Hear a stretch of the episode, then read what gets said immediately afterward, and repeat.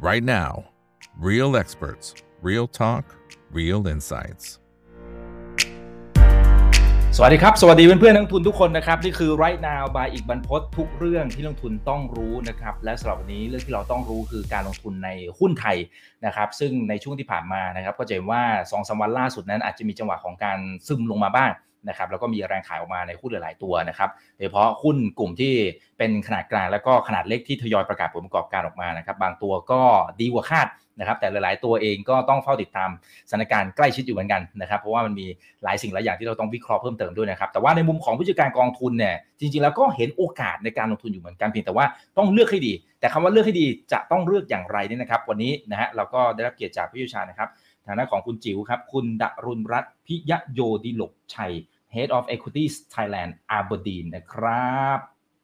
สวัสดีครับ สวัสดีครับ พี่จิ๋วครับผม ค่ะ คุณเองสวัสดีอ่าครับ คนไหนที่ครับคนไหนที่เข้ามาแล้วก็ฝากกดไลค์กดแชร์ทุกช่องทางนะครับ Facebook YouTube Twitter Clubhouse ห้อง Open Line Chat นะครับแล้วก็ TikTok ด้วยนะฮะคนไหนที่เข้ามาแล้วก็กดไลค์กดแชร์กันได้ในทุกช่องทางเลยนะครับนะฮะสำหรับวันนี้มันมีจังหวะบางช่วง นะฮะที่ถอยลงมาอยู่เหมือนกันนะครับ บางช่วงเนี่ยถ้าเป็นเซตเอาเซตใหญ่ๆนี้ทุกคนจะตกกระจายเล็กๆนะฮะล่วงลงมาประมาณสัก 15 16 จุดนะครับ แต่จริงๆ ตอนท้ายตลาดก็ก็ดันกลับขึ้นมาสุดท้ายก็ติดลบประมาณสัก 12 จุดนะครับ แต่ว่าพอเราเห็นจังหวะแบบนี้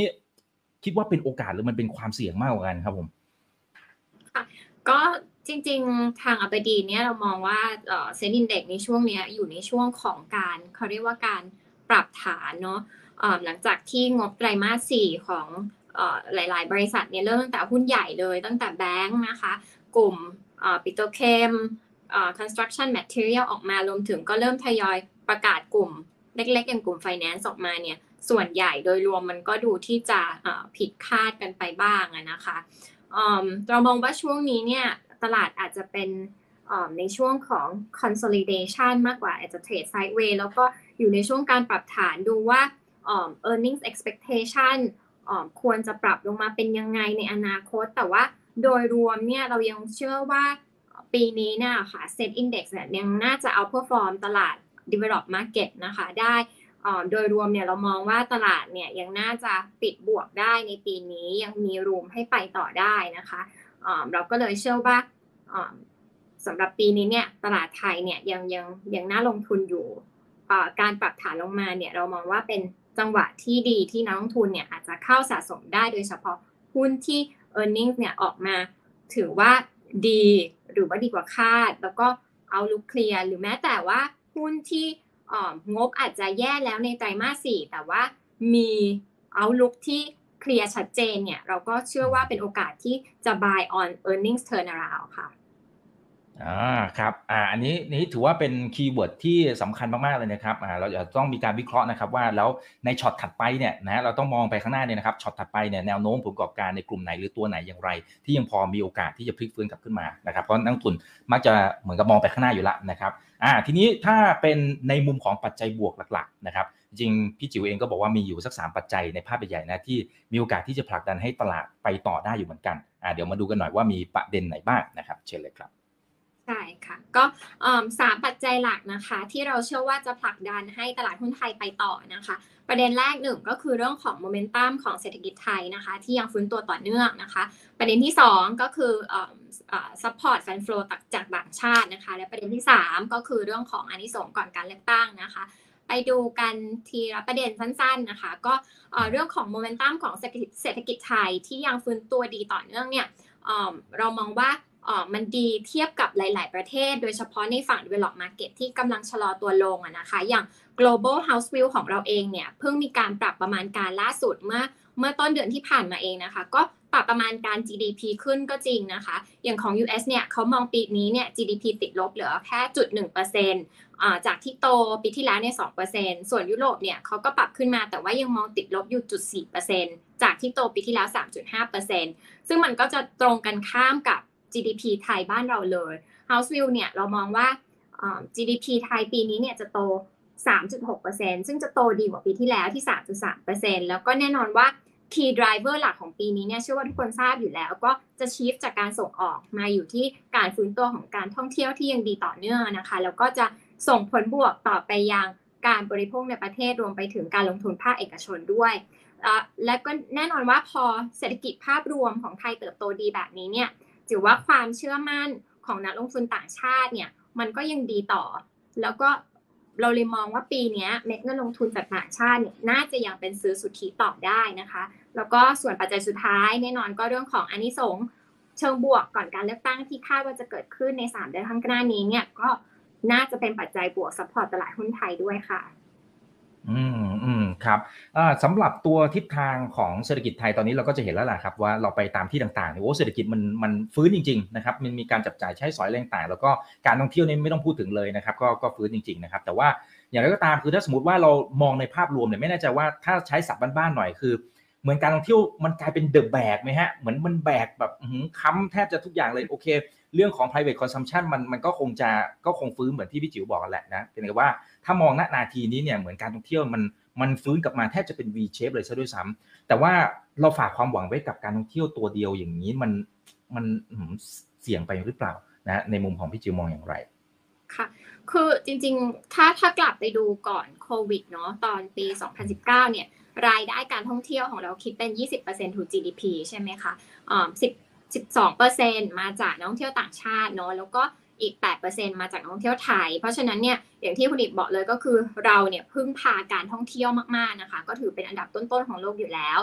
แต่จิ๋วมองว่าจากที่มันเคยเป็นความเสี่ยงในช่วงโควิดเนี่ยตอนนี้จิ๋วกับมองว่ามันกลายเป็นโอกาสสำหรับเศรษฐกิจไทย แล้วก็สำหรับการลงทุนในตลาดหุ้นไทยมากกว่า โดยเฉพาะอย่างยิ่งหลังจากที่จีนเขาประกาศเปิดประเทศเร็วกว่าที่เราคาดไป2ไตรมาสนะคะ ให้นักท่องเที่ยวเนี่ยออกไปเที่ยวได้ตั้งแต่ 8 มกราคมเป็นต้นมาเนาะแล้วก็กรุ๊ปทัวร์เองก็ออกมาเที่ยว 20 ประเทศได้ตั้งแต่วันที่ 6 กุมภาที่ผ่านมาแล้วนะคะสำหรับวิวเราเนี่ย base case เราเลยมองว่านักท่องเที่ยวต่างชาติปีนี้เนี่ยน่าจะเพิ่มได้จาก 11 คนเออ11 ล้านคนนะคะมาเป็น 25 ล้านคน อันนี้เบสเคสเนี่ยเราคิดว่าได้ได้ค่อนข้างแน่ ส่วนเบสเคสเนี่ย เราคิดว่ามีโอกาสที่จะเกิน 30 ล้านคน ถ้าจีนเนี่ยสามารถเปิดประเทศได้สำเร็จจริง ๆ แล้วก็ถ้าจีนเนี่ยสามารถเข้ามาได้เกิน 5 ล้านคน ซึ่งถ้าเราไปดูตาม sensitivity แล้วอะค่ะนักท่องเที่ยวที่เพิ่มขึ้นทุกๆ 1 ล้านคนนะคะนี่ก็จะช่วย GDP เราประมาณสักจุดสามเปอร์เซ็นต์เพราะฉะนั้นถ้านักท่องเที่ยวมามากกว่าคาด 5-8 ล้านคนเนี่ยมันเป็นไปได้ว่า GDP ไทยเนี่ย ก็อาจจะมี upside ได้ถึง 1.5 ถึง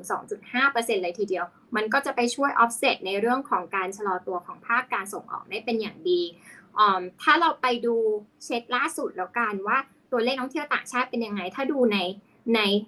กราฟนะคะ ด้านซ้ายนะคะ ก็จะเห็นว่าตัวเลขเดือนมกราคมที่ออกมานะคะ อันนี้อาจจะยังไม่ออฟฟิเชียลเท่าไหร่แต่ว่า ล่าสุดที่ออกมาเนี่ยอยู่ที่ประมาณ 2.1 ล้านคน ก็คือจะใกล้เคียงกับเดือนธันวาคมนะคะ ทั้งทั้งที่นักท่องเที่ยวบางส่วนออย่างเช่นนักท่องเที่ยวอินเดียเนี่ย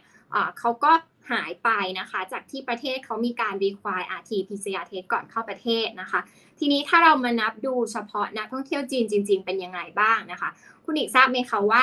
นักท่องเที่ยวจีนเนี่ยเข้ามาเท่าไหร่แล้วสำหรับ year to date ปีนี้ครับ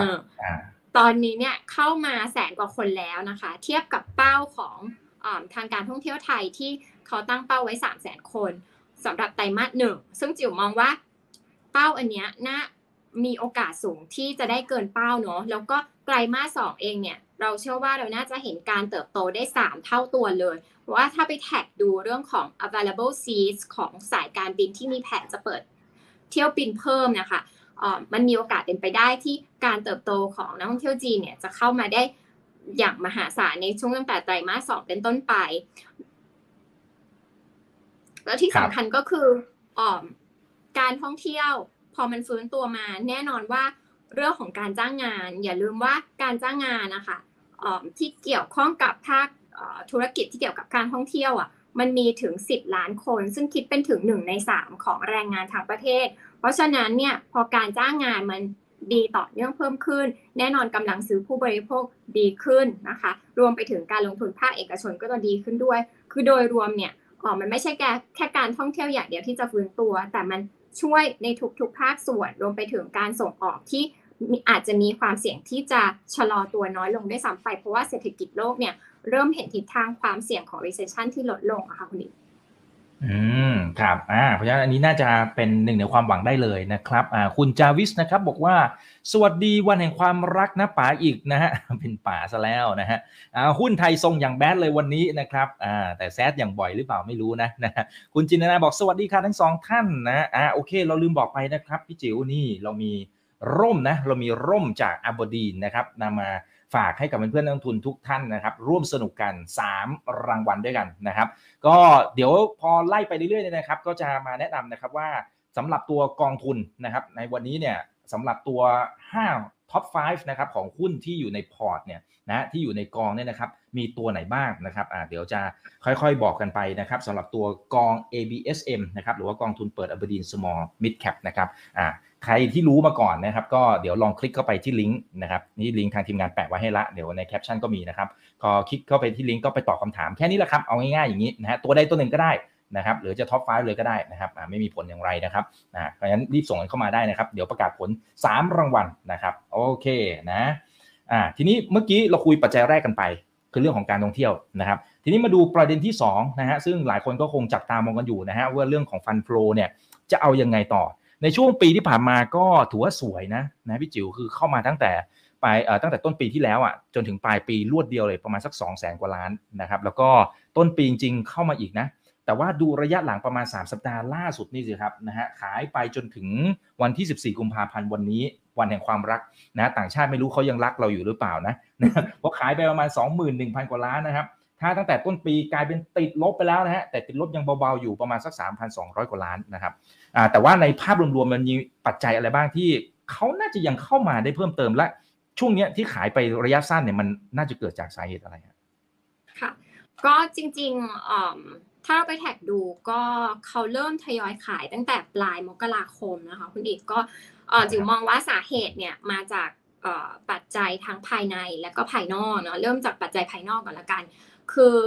จะสังเกตว่านักลงทุนต่างชาตินี่เขาเริ่มขายมา ตั้งแต่ตอนที่ตัวเลขเศรษฐกิจสหรัฐเนี่ยหลายตัวมันยังออกมาดีกว่าที่คาดนะคะ โดยเฉพาะตัวเลขของการจ้างงานที่ล่าสุดเนี่ยก็ออกมาดีกว่าคาดไปกว่า2ถึง3เท่าตัวเลย แล้วก็ค่าแรงเองก็ยังเติบโตได้สูงนะคะ ทีนี้ตลาดก็เริ่มกลับมากังวลอีกแล้วว่าเงินเฟ้อใน US เนี่ยอาจจะยังไม่เห็นเทรนด์ขาลงที่ชัดเจนหรือเปล่า แล้วก็ล่าสุดเนี่ยตลาดเองก็กลับมาคาดการณ์กันว่าเฟดเนี่ยจะขึ้นดอกเบี้ย 25 basis point อีก 2 ครั้ง แล้วก็อาจจะไม่ได้เห็นการคัดเดทในปีนี้นะคะ ซึ่งอันนี้จริง ๆ มันจะต่างจาก House Bill ของเราที่เรายังคงมุมมองนะคะว่าเฟดเนี่ยจะขึ้นดอกเบี้ยอีก 25 basis point อีกครั้งเดียวในมีติ้งหน้า แล้วก็ terminal rate เนี่ยจะอยู่ที่ 5%นะคะ แล้วก็เริ่มคัดเลทเนี่ยปลายปี ทีนี้พอพอมุมมอง expectation ของตลาดเป็นแบบนี้ค่ะ ตัว bond yield สิบปี เราก็เห็นเทรนที่มันกลับมาเป็นขาขึ้นเนาะตอนนี้ก็จะขึ้นจาก 3.5 มาเป็น 3.7 เนาะแล้วก็ตัวของดอลลาร์ US ดอลลาร์เองก็มีทิศทางแข็งค่าขึ้น มันก็เลยทำให้เราเห็นเม็ดเงินลงทุนต่างชาติอะค่ะเริ่ม rotate ไปที่ US นะคะ รวมไปถึงประเทศที่ลงมาลึกอย่าง North Asia มันจะเป็นไต้หวันแล้วก็รวมถึงจีนด้วย ซึ่งจริง ๆ แล้วถ้าไปดูกราฟด้านซ้ายสุดนะคะ ก็จะเห็นว่าจริงๆ โฟลต่างชาติสำหรับในตลาดหุ้นไทยนะคะอ๋อจริง ๆ เขาเข้ามาในตลาดหุ้นไทยเนี่ยเยอะมาก ๆ โดยเฉพาะ 3-4 เดือนที่ผ่านมา ก็ถือว่าเป็นค่อนข้างจะเบสค่อนข้างจะสูงแล้ว แล้วก็เป็นส่วนหนึ่งที่ทำให้ค่าเงินบาทเนี่ยมันแข็งค่าเร็วมากจาก 38เนี่ยลงมาเหลือแค่แบบ 32.5ภายในไม่กี่เดือน จริงๆ ก็ไม่น่าจะเป็นเซอร์ไพรส์เท่าไหร่ที่เขาจะ take profit บ้างเพราะว่าเขาก็คงจะได้เกณฑ์จากทางเรื่องของ FX แล้วก็ของตลาดหุ้นที่ปรับตัวขึ้นเนี่ยไปสัก 15-20%แล้วนะคะ ทีนี้อันนี้คือปัจจัยภายนอกเนาะ ทีนี้ปัจจัยบ้านในภายเราเองอะคะ่ะก็จิ๋วมองว่าเป็นเรื่องของงบไตรมาสสี่นี่แหละที่ที่ประกาศออกมาส่วนใหญ่โดยเริ่มตั้งแต่หุ้นใหญ่เลยนะคะ ก็มันก็ออกมาค่อนข้างที่จะเป็น negative surprise นะคะ ตั้งแต่กลุ่มแบงก์บางแบงก์ก็มีการ clean up หนี้เสีย แล้วก็ตั้งสำรองมากกว่าคาดนะคะ หรือว่ากลุ่มพวก construction material ปิโตเคมที่ ออกมาแย่กว่าคาดเหมือนกัน แต่แย่ด้วยเหตุผลของการล็อกดาวน์ของประเทศจีน ขณะที่เรื่องของการฟื้นตัวไตรมาสหนึ่งไตรมาสสองเนี่ยอาจจะยังเป็นแบบค่อยเป็นค่อยไป ทีนี้ถามว่าทางอับดีเนี่ยเรามอง going forward เนี่ยเรามองยังไง จริงๆเราเราเรายังมอง positive กับตลาดหุ้นไทยอยู่นะคะอย่างที่บอกว่าตลาดช่วงนี้มันเป็นช่วงของการปรับเรื่องของราคาหุ้นเนาะแล้วก็ adjust เรื่องของ earnings expectation แต่เราเชื่อว่า recovery ของ earnings เนี่ยมันยัง on the way อยู่ทั้งจากการฟื้นตัวของเศรษฐกิจเนาะต้นทุนมันก็ควรจะถูกลงจากต้นทุนพลังงานก๊าซที่ถูกลงนะคะ งบส่วนใหญ่เราเชื่อว่ามันน่าจะ bottom out ไปในไตรมาสสี่แล้ว ณจุดนี้เนี่ยเราเลยมองว่าเป็นโอกาสที่นักลงทุนเนี่ยจะทยอยซื้อสะสมได้ แล้วก็ถ้าเราสังเกตให้ดีจริงๆเนี่ยจะเห็นว่าช่วงที่ต่างชาติเนี่ยเขาซื้อหนักๆที่ผ่านมาเนี่ย นักลงทุนสถาบันทยอยขายมาตลอดนะคะ แปลว่าบางส่วนอาจจะว่าเขาน่าจะเก็บเงินสดไว้พอสมควรอะส่วนหนึ่งอาจจะเป็น LTF redemption หลักแต่ว่าถือว่ากองหลาย ๆ กองก็มีเงินสดเก็บไว้พอสมควร พอตลาดลงมาแบบนี้ค่ะ เราก็เลยอาจจะเริ่มเห็น local fund บางส่วนทยอยกลับมาซื้อบ้างเป็นบางวันนะคะแต่แนวโน้มมันยังเป็นของการ selective buy อยู่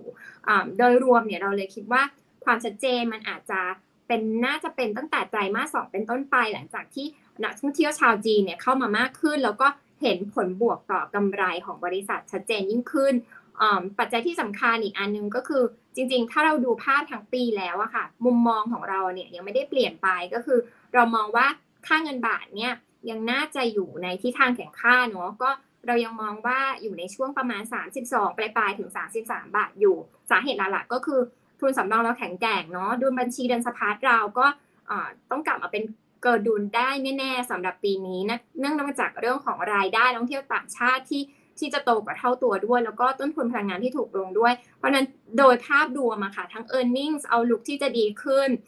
เรื่องของค่าเงินบาทที่มีแนวโน้มที่จะแข็งค่าขึ้นในช่วงที่เหลือของปีเนี่ยเราเลยมองว่า ตลาดหุ้นไทยเนี่ยมีโอกาสสูงที่ที่จะรีบาวได้จากฟันโฟต่างๆ ชาติที่ที่น่าจะยังเป็นซื้อสุทธิในปีนี้นะคะคุณอีกอืมครับอ่าโอเคนะครับ พอฟังแล้วก็ใจชื้นเลยนะครับ คุณนัทพลบอกว่ามีไฟล์ PDF ไหมอ่าน่าจะหมายถึงตัว presentation นี้ใช่ไหมครับ เดี๋ยวให้ทางทีมงานคุยกันอีกทีหนึ่งก่อนแล้วกันนะครับ คุณนัทพลนะฮะแล้วเดี๋ยวว่ากันนะครับ โอเคนะฮะเอ่อ คุณคิวบอกว่าขอเอาดัชนีขึ้นก่อนได้ไหมครับโอ้โหเราเราไม่สามารถทำให้ขึ้นได้นะคุณคิวนะครับอ่าโอเคเราได้เราได้แต่วิเคราะห์นะครับโอเคอ่าสวัสดีทักทายนะครับ650 ท่านนะยังไงกดไลค์กดแชร์ทุกช่องทางด้วยนะครับ Facebook YouTube Twitter Clubhouse ห้อง Open Line Chat ด้วยนะนะครับแล้วก็ TikTok นะครับโอเคนะฮะอ่าทีนี้มาดูเรื่องของอีกหนึ่งประเด็นการเมืองนะฮะการเมืองนี่แหละนะฮะตอนนี้ต้องบอกว่า นักลงทุนต่างชาติเองนะครับผมคุยมาวันนี้จริงๆเพิ่งเจอมาตอนช่วงบ่ายก็จับตามองเหมือนกันนะ มันมีซีนารีโอแบบไหนที่พี่จิ๋วคิดว่าเออเนี่ยถ้ามันออกมาแบบนี้มันจะมีผลอะไรยังไง แต่โดยโดยภาพรวมเนี่ยมันจะเป็นบวกใน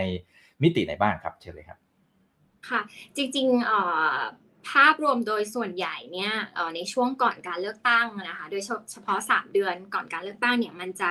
ค่อนข้างเป็น positive ต่อตลาดหุ้นอยู่แล้วเนาะถ้าเราดูกราฟด้านซ้ายนะคะ ก็จะเห็นว่าตั้งแต่เราย้อนไปตั้งแต่ปี 2001 จนถึงปัจจุบันเลยนะคะ ก็จะจะพบว่าเรามีการเลือกตั้ง 5 ครั้งนะคะ คุณเอกอซึ่ง 4 ใน 5 ครั้งเนี่ยตลาดหุ้นไทยก็จะเห็นว่าให้ผลตอบแทนที่เป็นบวกในช่วง 3 เดือนก่อนการเลือกตั้งนะคะ โดยเฉลี่ยแล้วผลตอบแทนของเซ็ตเนี่ย จะเป็นบวกสักประมาณ 5%นะคะ ซึ่งถ้าเราดูตามสถิตินี้ก็แปลว่าเซตเนี่ยมีโอกาสที่จะปรับขึ้นไปยืนเหนือ 1,700 จุดได้ในช่วง 3 เดือนก่อนการเลือกตั้ง ซึ่งเรามองว่าการเลือกตั้งเนี่ยน่าจะเกิดในเดือนพฤษภาคมเนาะะทีนี้ถามว่าแล้ว อ๋อมันมี sector ไหนที่จะได้ประโยชน์นะคะ ซึ่งถ้าเราไป track สถิติที่ผ่านมาเลย sector ที่จะ outperform ในช่วง 3 เดือนก่อนการเลือกตั้งเนี่ยส่วนใหญ่มันก็จะเป็นกลุ่มพวกกลุ่ม commerce อ่ากลุ่มไฟแนนซ์กลุ่มแบงค์นะคะกลุ่ม F&B Food and Beverage แล้วก็กลุ่ม media นะคะ สาเหตุเพราะอะไร เพราะว่ากลุ่มเหล่านี้ค่ะมันเป็นกลุ่มที่เขาจะได้อานิสงส์นะคะ โดยตรงจากการที่เป็ดมีเงินสะพัดในช่วงการหาเสียงเลือกตั้ง ซึ่ง เราประเมินว่ามันน่าจะสูงถึงประมาณ 70,000ถึง80,000 ล้านบาทออซึ่งคิดเป็นประมาณเกือบจุด5%ของ GDP บ้านเราเลย ซึ่งกลุ่มที่ได้ benefit โดยตรงก็คือกลุ่มที่มี exposure ในต่างจังหวัด หรือว่าเป็นกลุ่มลากย่านะคะ ซึ่งจากว่าส่วนใหญ่เงินที่เขาใช้ในช่วงการหาเสียงเลือกตั้งเนี่ยค่ะ มันจะเป็นการจ่ายเป็นค่าจ้างแรงงานให้กับคนท้องถิ่นเนาะไม่ว่าจะเป็นการจ่ายไปช่วยในการหาเสียงผลิตสื่อโฆษณาต่างๆ รวมไปถึงค่าที่เขามานั่งรับจ้างคนมานั่งรับสมัครเลือกตั้งนับคะแนนลงคะแนนเนี่ยค่ะ เพราะฉะนั้นแล้วเนี่ยการเลือกตั้งส่วนใหญ่ มันก็เลยจะมีผลในเชิงบวก ทั้งการกระตุ้นเศรษฐกิจเอง แล้วก็เชิง sentiment ต่อตลาดหุ้นด้วย แล้วจิ๋วเชื่อว่าไม่ว่าผลการเลือกตั้งเนี่ยจะออกมาเป็นลักษณะไหน เราเชื่อว่าแนวโน้มเนี่ยมันก็น่าจะดีกว่าที่เป็นอยู่เดิมอยู่แล้วอะค่ะ เพราะฉะนั้นมันก็จะเป็นปัจจัย support ต่อตลาดหุ้นได้ อืมครับอ่าอันนี้ก็เป็นตัวเลขสถิติที่เราเห็นนะครับว่ามันมาจริง ๆ นะนะครับโอเคนี่เผลอแป๊บเดียวเราคุยกันมาประมาณ 25 นาที ผมก็ลืมดูเวลาเลยนะครับประมาณ 20 นิดๆแหละนะครับเพราะฉะนั้นเดี๋ยวรอไปดูสำหรับประเด็นถัดไปนะครับ ว่าต่อให้พอฟังดูแล้วเนี่ยพอฟังพี่จิ๋วเอ๊ะมันมันใจชื้นเหมือนกันนะครับแต่พอใจชื้นปั๊บเอาข้อจริงในชีวิตความจริงมันก็เต็มไปด้วยความไม่แน่นอนเหมือนกันนะอยากให้นักลงทุนเขามาร์กดอกจันประเด็นไหนบ้างครับว่าเฮ้ยสิ่งเหล่านี้มันยังเป็นความไม่แน่นอนที่เราต้องติดตามกันอยู่นะครับค่ะ ก็สั้นๆ ง่าย ๆ เลย 3 ความเสี่ยงหลักที่ทางทีมหุ้นไทยอบดีนมอนะคะหนึ่งก็คือเรื่องของ global recession risk นะคะ2คือ earnings downgrade แล้วก็3คือการเก็บภาษีขายหุ้น เรื่องแรกเนี่ย global recession risk เนี่ยจิ๋วมองว่าประเด็นนี้เนี่ยความเสี่ยงสำหรับบ้านเราเนี่ยถือว่าน้อยลงไปค่อนข้างเยอะ อย่างที่เราเรียนไปว่า global house view ของเราเองก็ปรับ GDP ทั้ง US ยุโรปขึ้น ปรับ GDP จีนด้วยนะคะ ปีนี้คาดว่าจะโต 5.5%จากก่อนหน้าที่เขายังไม่ได้เปิดประเทศเนี่ยคาดว่าจะโตแค่ 2%กว่าๆนะคะ เพราะฉะนั้นประเด็นนี้เนี่ยความเสี่ยงก็เลยน้อยลงไป ประเด็นในเรื่องของการเก็บภาษีขายหุ้น ประเด็นนี้ก็จริง ๆ แล้วจิ๋วมองว่าเป็นเป็นความเสี่ยงที่ที่น้อยลงไปอีก เพราะว่าถ้าที่เราเห็นข่าวล่าสุดก็คือ เขาปัดไปให้เหมือนรัฐบาลใหม่เป็นผู้พิจารณาประเด็นนี้อีกครั้งหนึ่งนะคะ ทีนี้ประเด็นที่จะเป็นความเสี่ยงหลัก มันก็จะเป็นประเด็นตรงกลางเนาะ earnings downgrade นะคะจริงๆความเสี่ยงในเรื่องของ earnings downgrade เนี่ยมันจะมีมากหน่อยสำหรับตลาด develop market เนาะเพราะว่าส่วนใหญ่เนี่ย เขายังเผชิญกับภาวะเงินเฟอ้อที่ยังสูงอยู่นะคะ แต่ว่าสำหรับตลาดไทยเนี่ยเรามอง potential ว่ามันจะเป็นอัปเกรดมากกว่าดาวเกรดนะคะ โดยเฉพาะถ้าจีนสามารถที่จะเปิดประเทศได้สำเร็จจริง ๆ ทีนี้ถ้าดูตารางอะค่ะสำหรับอันนี้เราดึงจาก Bloomberg Forecast นะคะสำหรับ Set EPS Growth ก็จะเห็นว่าปีนี้เนี่ยเขา forecast การเติบโตประมาณสัก 3-4% sector ส่วนใหญ่เนี่ยเติบโต อยู่ในระดับ 10 ถึง 30-40%เลย ยกเว้น Energy ซึ่งเป็นตัวฉุด Set EPS Growth แล้วก็ weight หนักอยู่ที่ 20 กว่าเปอร์เซ็นต์นะคะเอ่อ Energy เนี่ยจะติดลบประมาณ 10 กว่าเปอร์เซ็นต์ ทีนี้ไอ้ที่เราวงวงไว้สีแดงสีเขียวเนี่ยค่ะ เป็นการบอกว่าสีแดงเนี่ยจะบอกว่า sector ไหนที่เราเห็นโอกาสว่าอาจจะมี e a r n i n g downgrade นะคะ ไม่ว่าจะมาจาก ทิศทางเงินบาทที่แข็งค่าขึ้น หรือว่าการชะลอตัวของเศรษฐกิจนะคะออย่างเช่นกลุ่ม petrochem auto นะคะกลุ่ม construction material กลุ่ม food กลุ่มอิเล็กทรอนิกส์ส่วนสีเขียวเนี่ยเป็น sector ที่เราเห็นว่าเป็นน่าจะมี potential upgrade นะคะก็นอกจากกลุ่ม tourism transport healthcare เราเชื่อว่าก็จะเป็นกลุ่มพวก Bank Commerce Property ที่น่าจะเห็น earnings upgrade ได้นะคะ แล้วก็ถ้า ดู sector weight ตัวเลขที่อยู่ด้านล่างสุดนะคะ ถ้าท่านผู้ชมคิดเลขไวๆนะ ก็จะเห็นว่าน้ำหนักของกลุ่มสีเขียวเนี่ยมันมีรวมๆประมาณสัก 40%ซึ่งมากกว่ากลุ่มสีแดงที่เวทอยู่แค่ 20%เพราะฉะนั้นก็เลยมองว่า potential ของการที่จะเห็น earnings upgrade เนี่ยมันมันมีมากกว่าดาวเกรดนะคะ เพราะฉะนั้นโดยรวม 3 ความเสี่ยงนี้ไม่ว่าจะเป็น global recession risk earnings downgrade แล้วก็เรื่องของการเก็บภาษีขายหุ้นเนี่ย ทั้งหมดเนี่ยเป็นปัจจัยเสี่ยงที่เรามองว่าดาวไซริสต่อตลาดหุ้นไทยมันต่ำเพราะฉะนั้นโอกาสที่ตลาดไทยจะปรับฐานลงลึกในปีนี้ก็น่าจะต่ำไปด้วยอะค่ะอืมอืมครับอ่าโอเคครับ คุณโอมนะฮะบอกว่าคุณจิ๋วทำให้รายการของคุณอีกดูสดใสขึ้นเยอะเลย นะแปลว่าอะไรคุณโอมนะก่อนหน้านี้มันมันหมองหม่นมากเลยเหรออ่าโอเคนะครับอ่าเพราะฉะนั้นปัจจัยต่างๆ เหล่านี้นะครับทำให้ยังมีโอกาสในการเข้าไปลงทุนนะครับ แล้วก็มีไอเดียนะครับมานำเสนอ แล้วก็ถือว่าเป็นกองทุนที่ยอดเยี่ยมมากๆนะครับในเชิงของตัว performance ต่างๆ แล้วก็วิธีคิดในการลงทุนด้วยนะครับสำหรับ ABSM นะครับกองทุนเปิดอับดีน small mid cap นะครับอ่าไอเดียเป็นอย่างไร เดี๋ยวให้คุณจิ๋วเล่าให้ฟังนะครับค่ะก็ กอง ABSM เนี่ยเป็นกองที่ลงทุนในหุ้น mid small cap นะคะจะลงทุนในหุ้นที่ market cap ไม่เกิน80,000ล้านแล้วก็ลงในตลาด MAI ได้นะคะ เราเชื่อว่าปีนี้เนี่ยมีโอกาสที่หุ้นขนาดกลางแล้วก็เล็กเนี่ยน่าจะ outperform หุ้นใหญ่ได้สาเหตุเพราะว่าหุ้นกลางหุ้นเล็กส่วนใหญ่เนี่ยได้ประโยชน์โดยตรงจากการฟื้นตัวของเศรษฐกิจในประเทศเนี่ยมากกว่าแล้วก็ขณะเดียวกันเนี่ยเขาได้รับผลกระทบ จากเศรษฐกิจโลกที่ชะลอตัวน้อยกว่านะคะ ถ้านักลงทุนท่านไหนที่ติดตามหรือว่าลงทุน หรือว่าเป็นแฟนพันธ์แท้ของกอง ABSM อยู่แล้วเนี่ยก็จะพบว่ากองทุนนี้เนี่ยให้ผลตอบแทนที่โดดเด่นต่อเนื่องมาตั้งแต่ปีที่แล้วนะคะ ทั้งในแง่ของ absolute return เนาะแล้วก็ถ้าเทียบกับกอง mid small cap อื่นๆในตลาดด้วยกันนะคะ อย่างตามที่เห็นในกราฟเลยหลังจากที่เรามีการปรับกลยุทธ์ ปรับเตรียมการลงทุนใหม่ตั้งแต่ ปีปลายปี 2021 เป็นต้นมาเนี่ยค่ะ ผลตอบแทนของกองเส้นสีฟ้านะคะ ก็จะเห็นว่าเอาพวกฟอร์มตลาดได้ค่อนข้างมากนะคะ แล้วก็ต่อเนื่องนะคะ ล่าสุดเองเนี่ย ถ้าดูปีนี้ year to date เนาะณวันจันทร์ที่ผ่านมานะคะ ก็ให้ผลตอบแทน7%แล้วนะคะสำหรับ year to date แล้วก็ได้ถือเป็นให้ผลตอบแทนเป็นอันดับหนึ่งถ้าเทียบกับกองทุนหุ้นไทยทั้งหมดด้วย แล้วก็สำหรับสิ้นเดือนมกราคมที่ผ่านมาแล้วถ้านับปีหนึ่งเราก็ เป็นอันดับหนึ่งเช่นเดียวกันให้ผลตอบแทนประมาณสักสิบสองเปอร์เซ็นต์วันนี้ก็เลยอาจจะอยากมาแชร์ให้น้องลงทุนฟังว่าเรามีกลยุทธ์อะไรตีมการลงทุนยังไงในกองทุนนี้ค่ะครับอ่านี้น่าสนใจมากๆนะครับ เดี๋ยวเริ่มจากตัวปรัชญาตัว principle นะครับว่าหลักคิดในการลงทุนของเราเนี่ยแตกต่างอย่างไรนะครับนะฮะแล้วก็ทำให้ performance มันสะท้อนออกมาเห็นภาพชัดเจนเหมือนเมื่อสักครู่นี้นะครับ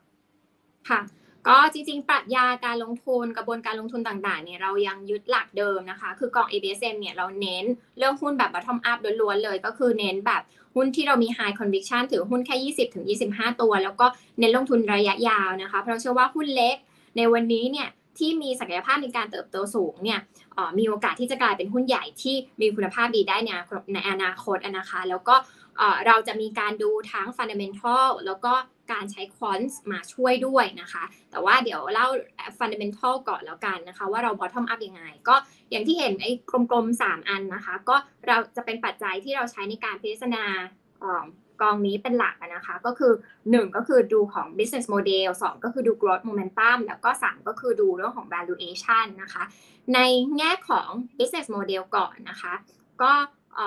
เราเน้นลงทุนในธุรกิจที่มีการเติบโตของดีมานสูงเนาะ มี innovation เป็นของตัวเองนะคะ สามารถปรับตัวได้เร็ว มีความสามารถในการแข่งขันสูง มี market share เติบโตต่อเนื่อง แล้วก็ที่สำคัญที่สุดเลยเนี่ยเราให้ความสำคัญกับผู้บริหารว่าผู้บริหารเนี่ยจะต้องมีความสามารถ แล้วก็มี succession plan ที่ชัดเจน มี execution track record ที่ดี อย่างเช่น เวลาผู้บริหารให้เป้ารายได้มาเนี่ย ก็สามารถที่จะทำได้ตามเป้าหรือดีกว่าเป้านะคะ ที่สำคัญคือผู้บริหารต้องมีธรรมาภิบาลที่ดี ไม่มีประวัติเสียหายช่อโกง นอกจากนี้เนี่ยเรายังมองไปถึงบริษัทที่เขาคำนึงถึงผลประโยชน์ของ minority shareholder ด้วยอย่างเช่น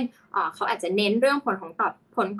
การเพิ่มผลตอบแทนให้กับผู้ถือหุ้นนะคะ ไม่ว่าจะเป็นการซื้อหุ้นคืน หรือการจ่ายปันผลเพิ่มเวลาที่เขามีกระแสเงินสดเหลือจากการลงทุนอื่น ๆนะคะ ทีนี้ถามว่า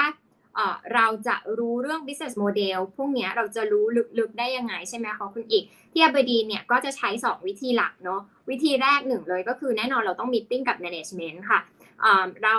เป็นกฎเลยว่าอย่างน้อยเนี่ยเราจะต้องมีมีมิ팅อย่างใกล้ชิดกับ management ของบริษัทอย่างน้อยปีละ2ครั้งทั้งก่อนและหลังการลงทุนในหุ้นทุกตัว เพื่อที่จะเข้าใจในเรื่องของ strategic direction ว่าบริษัทมีกลยุทธ์ยังไง มีศักยภาพในการเติบโตการทำธุรกิจยังไง แล้วก็เราจะสามารถประเมินโอกาสและความเสี่ยงในการลงทุนได้นะคะอันที่ 2 ที่เรามีก็คือเราใช้ third party research เข้ามาช่วยนะคะ ซึ่งอันนี้ก็ถือเป็นอีกจุดแข็งหนึ่งของ abrdn เหมือนกัน ก็คือเราใช้ third party research เขาเรียกว่า expert networks นะคะ ก็คือเป็นการจ่ายค่า service ให้กับ third party research provider เพื่อที่จะให้เราเข้าไปสัมภาษณ์หรือว่าพูดคุย one on one กับคนที่ทำงานโดยตรงใน industry ที่เราสนใจลงทุนได้ มันก็ทำให้เราเนี่ยวิเคราะห์ต่อไปได้ว่า guidance ที่เราได้มาจากผู้บริหารเนี่ยมันน่าเชื่อถือหรือมันเป็นเป็นไปได้มากน้อยแค่ไหนนะคะ โดยเฉพาะอย่างยิ่งถ้ามันเป็นธุรกิจที่เป็น new technology ที่บ้านเราอาจจะยังไม่มีเอ่อเพิ่งเริ่มมีนะคะแต่ว่าต่างประเทศเนี่ยเขามีไปสักพักแล้วอย่างนี้เนี่ย expert network ก็ อาจจะช่วยให้เราเห็นโอกาสและความเสี่ยงที่ลึกไปกว่าที่บริษัทเขาแชร์ให้เราฟังได้ค่ะ อันนี้ก็จะเป็นเรื่องของ business model ที่เราดู ทีนี้ถัดไปเรื่องของ growth momentum ค่ะคุณอีกก็ growth momentum เนี่ยถามว่าดูยังไงก็คือเราจะเน้นหน้าถัดไปก็ได้ค่ะคุณอีกเราจะเน้นหาธุรกิจที่มีการเติบโตต่อเนื่องนะคะ แล้วก็มีกำไรสูงกว่าตลาดหรือว่าอินดัสทรีด้วยนะคะ เหมือนสไลด์มันมันไม่เลื่อนไหมคะคุณนิดอ๋อโอเค มาแล้ว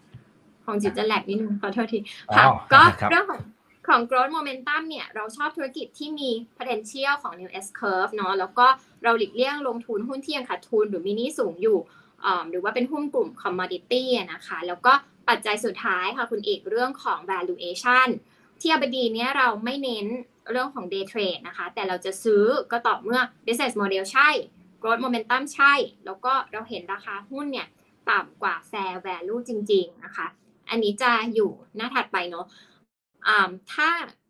สมมติว่าราคาหุ้นแพงสิ่งที่เราทำคือเรารอย่อ แล้วก็ทอหาจังหวะทยอยเก็บ เมื่อไหร่ที่หุ้นตัวไหนเกินแฟร์เราทำไงก็ถ้าเราไม่สามารถหา potential earnings upside ได้แล้วจริงๆ เราก็ทยอยลด position นะคะ ตัวอย่างเช่นหุ้นบางตัวที่อยู่ใน top 5 ของเราตั้งแต่ ตอนที่เรามาออกรายการคุณอีกปีที่แล้วเนี่ย ปีนี้เราอาจจะไม่ได้เห็นอยู่ใน top five แล้ว เพราะว่าเราเทค profit ไปบ้างแล้วนะคะ เนื่องจากหุ้นก็เกินมูลค่าพื้นฐานไปมาก ๆ เพราะฉะนั้นตอนที่หุ้นตัวนั้นเนี่ยปรับราคาลงมาแรงๆเนี่ยเราก็ไม่ได้ผลกระทบมากนะคะ ในในทางกลับกันเนาะหุ้นอีกตัวหนึ่งที่อยู่ใน top 5ของเรา ซึ่งซึ่งเราถือมานานนะคะ แล้วก็อายุตัวอย่างอย่างเช่นเป็นหุ้นที่ ให้สินเชื่อลูกค้าบัตรเครดิต แล้วก็ทำเกี่ยวกับ personal loan นะคะซึ่งข้อดีของของบริษัทนี้ก็คือเขาจับกลุ่มลูกค้าที่ฐานเงินเดือนไม่ได้สูงเขาก็กลุ่มพวกค้าพวกนี้ก็จะมีการจ่ายขั้นต่ำเยอะบางทีก็หมุนเดือนต่อเดือน มันก็เลยเป็นการสร้างรายได้ดอกเบี้ยที่ดีให้กับบริษัทธุรกิจนี้เป็นธุรกิจที่ได้ประโยชน์ โดยตรงจากการฟื้นตัวเศรษฐกิจ แล้วก็ได้อันนี้ส่งจากการ การที่มีเงินสะพัดในช่วงก่อนการเลือกตั้งด้วยนะคะ เพราะฉะนั้นการเติบโตของสินเชื่อที่ดีก็สามารถชดเชยกับต้นทุนทางการเงินของเขาที่สูงขึ้นได้นะคะ ในแง่ของ asset quality เขาก็ดีกว่าเพื่อน การตั้งสำรองสูงเกือบ 200%นะคะ NPL ยังควบคุมได้ดีเนี่ย เพราะฉะนั้นถ้าเราไปดูหุ้นตัวนี้เนี่ยจะเห็นว่าราคาหุ้นเนี่ยอาจจะปรับขึ้นมา 30%ในช่วง 3 เดือนที่ผ่านมาแล้วแต่ พอไปดูในแง่ valuation ยังเทรด PE ที่แบบ 12 เท่าบนการเติบโตที่ประมาณ 15%แบบนี้เราก็ถือว่าเป็นระดับที่ไม่แพง แล้วก็เรายังมองว่ายังถือต่อไปได้นะคะ อันนี้ก็จะเป็นตัวอย่างคร่าวๆที่เรามาใช้ในการวิเคราะห์ในเรื่องของ valuation ค่ะคุณนิวอืมอืมครับ อ่าโอเค คุณโอมถามเข้ามานะครับ แทรกนิดหนึ่งนะครับทำไมถึงมีจุดคั t ออฟบริษัทมิดแคปที่แปดหมื่นล้านบาท อันนี้มีเหตุผลอะไรไหมครับ จุดคั t ออฟแปดหมื่นอันนี้อันนี้เป็นค่อนข้างจะเป็นนอมของอินดัสทรีอยู่แล้วค่ะว่าเรื่องของหุ้นหุ้นกลางหุ้นเล็กเนี่ยเราจะลงทุนไม่เกินแปดหมื่นเอ่อไม่ไม่เอ่อมาเแคปจะไม่เกินแปดหมื่นล้านนะคะ อืมอ่าครับอ่าแล้วก็จริงๆมันมันเป็นเรื่องของในเรื่องของสภาพคล่องของการลงทุนด้วยที่มีสภาพเหมาะยังยังมีสภาพคล่องที่เหมาะสมต่อการลงทุนอยู่อะค่ะ อ่าครับยังออกได้ว่ากันเถอะนะครับอ่าคือถ้าเป็นนักทุนรายย่อยเนี่ยเข้าแล้วก็ออกอาจจะง่ายหน่อยแต่ว่ากองทุนผู้จัดการกองทุนเขาต้องต้องวิเคราะห์หลายมุมรวมถึงสภาพคล่องนะครับโอเคอ่าทักทายกันนะครับ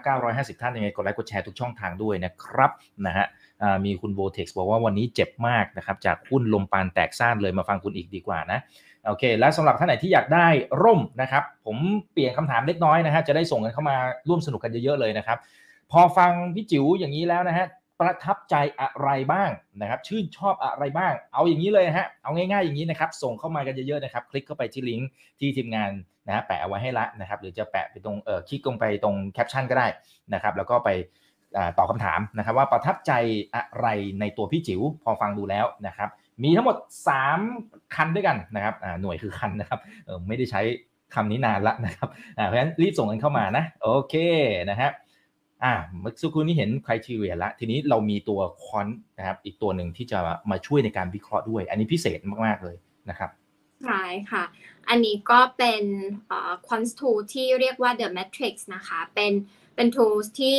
ทางจริง ๆ global small cap team ของ Aberdeen เนี่ยเขาใช้มานานแล้ว แล้วก็ successful มาก ๆ นะคะ จากภาพเราก็จะเห็นว่าถ้าแทร็กกลับไปตั้งแต่ปี 2003 นะคะ หุ้นที่ได้คะแนนจาก Matrix ในระดับ Top Quartile นะคะที่เป็นเส้นสีน้ำเงินเนี่ยก็จะมีแนวโน้มที่ให้ผลตอบแทนที่สูงกว่า ซึ่ง The Matrix เนี่ยทางทีมหุ้นไทยของเราค่ะก็นำมาใช้ในการสกรีนหุ้น 7-800 ตัวในตลาดด้วย แล้วสิ่งที่ domestic ทำก็คือเขาจะวิเคราะห์ปัจจัยหลัก 5 ปัจจัยของหุ้นนะคะอย่างเช่น momentum เนาะเรื่องของ value นะคะ เรื่องของ growth เรื่องของ earnings revision แล้วก็ เรื่องของอคุณภาพของ earnings นะคะ quality เขาก็จะคำนวณออกมาเป็นคะแนนนะคะหุ้นไหนที่คะแนนสูงๆหรือว่ามีคะแนนเพิ่มในช่วง 1-3 เดือนที่ผ่านมาเนี่ยถ้าสมมติว่าเรายังไม่มีอยู่ในพอร์ตเนี่ยเราก็จะเลือกหุ้นนั้นนะมาวิเคราะห์ในเชิงลึกต่อไป แต่ว่าในทางกลับกันถ้าหุ้นเป็นหุ้นที่เรามีอยู่ในพอร์ตแล้ว แล้วคะแนนมันปรับลดลง มันก็จะช่วย alert ให้เราไปดูดูหุ้นตัวนั้นต่อนะคะว่า เราจะปรับพอร์ตหรือเปล่านะคะ เพราะฉะนั้นก็จะเห็นว่าจากปรัชญาการลงทุนที่จิ๋วเล่าไปเนาะทั้ง